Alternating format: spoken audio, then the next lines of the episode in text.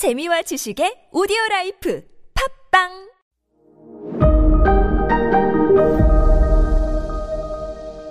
네, 여러분 안녕하십니까. 역사 스토리텔러 썬킴 인사드리겠습니다. 이렇게 제가 일본사를 쭉 다 여러분께 말씀드린 다음에 저와 함께 일본 역사 답사를 가시면은 아, 달리 보일 거예요. 아는 만큼 보인다고 라고 해서 지금까지는 스쳐 지나갔던 신사도 다시 보이고 등등등. 자, 아, 이번에는 이제 일본을 또 이해하는 또 다른 축인 덴노. 뭐 한자 표기는 천황인데 덴노에 대해서 한번 봅시다. 일본은요, 만세 일계를 주장하는 나라입니다.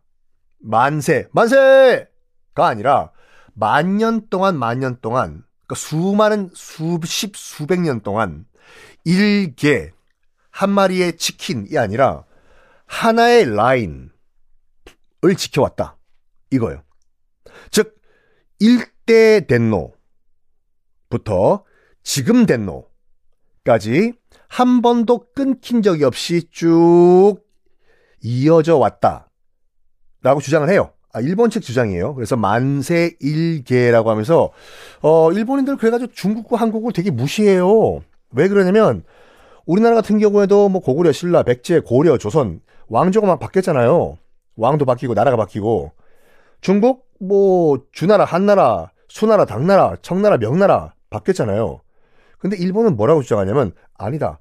제1대 덴노부터 지금까지 한 나라다.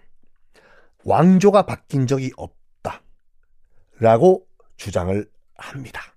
만세 일계. 우리는 건국 때부터 일본이었고 지금도 일본이다. 너희처럼 수나라, 당나라, 고려, 신라, 백제 이거 없다. 예요. 흠. 과연 그럴까요? 제가 말씀드릴게요. 어, 지금 아키히토 일본 왕 같은 경우에 어, 아키히토 일본 왕이 얼마 전에 물러나셨죠. 어, 그 125대 덴노거든요. 125대? wow. 1대 덴노는 누구냐면 그 진무 덴노라고 해가지고 하 참. 어, 언제 때 덴노냐면 기원전 720 711년 이 1대 덴노라고 주장을 합니다. 그때가 진무 덴노가 이제 기원전 711년에 첫 번째로 덴노가 된 다음에 지금 얼마 전에 물러난 아키히토 일본 왕이 이제 125대까지 한 번도 안 끊기고 이어, 이어지고 있다 이건데 문제는요. 기원전 711년에는 일본에 아직 나라가 나라라는 존재가 없었어요. 국가가. 그냥 불악만 있던 신석기 시대였거든요. 이렇게 제시하면 무엇라고 얘기하는 줄 알아요? 신을 부정하냐고 믿으라고 얘기를 해요. 음, 하하.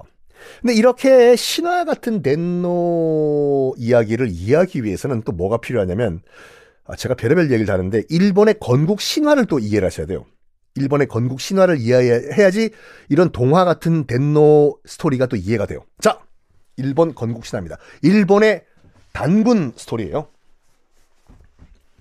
옛날 옛날 천지가 창조될 때 남매가 있었습니다. 오빠 여동생 이지나기가 오빠 이지나미 가 여동생. 둘이 결혼을 합니다. 어머! 친남매가 결혼을 해요? 일본 건국신화 보면요. 어, 이모 조카뿐만 아니라 그 자매끼리 결혼하고 여자끼리 여자끼리 자매하고 언니 언, 내가 언니를 오늘부터 남편이라고 불러도 돼? 예, 여러 가지 좀 약간 그런 소리들이 많아요, 실제로. 자, 이지나기 오빠와 이지남이 동생이 서로 결혼을 해가지고 천지를 창조합니다. 그리고 계속 신들을 낳아요. 정말 많이 낳아요. 너무 많이 낳아요. 이, 그러니까 일본의 신들이 많아요. 계속 나. 그러다가, 그러다가 여동생인 이지나미가 불의 신, 파이어! 불의 신을 나타가 불타 죽습니다. 야, 그러니까 달의 신, 해의 신, 막 나타가 불의 신을 나타가 엄마가 불타 죽어요.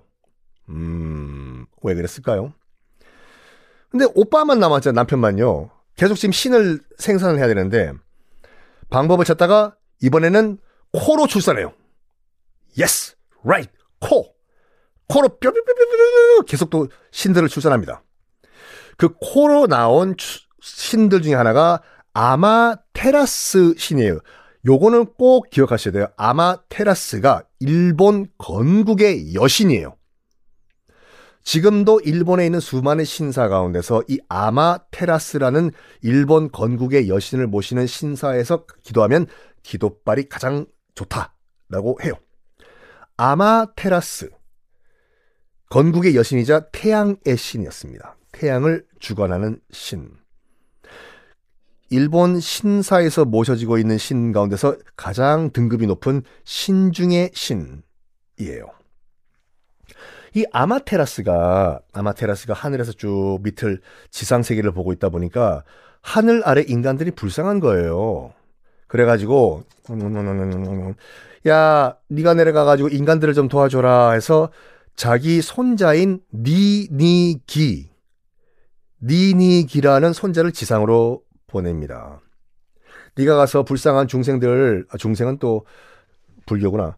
어 저기 인간들 좀 잘 구해줘라 하면서 아마테라스가 자기 손자 니니기에게 잠깐만 스탑 저도 만테 고 사이 아노 지상으로 내려가기 전에 거노 여기 세 가지 어, 선물을 아, 가져가라 됐스 해서 세 가지 선물을 손자한테 줍니다. 옥구슬, 거울, 칼, 세 개를 줘요.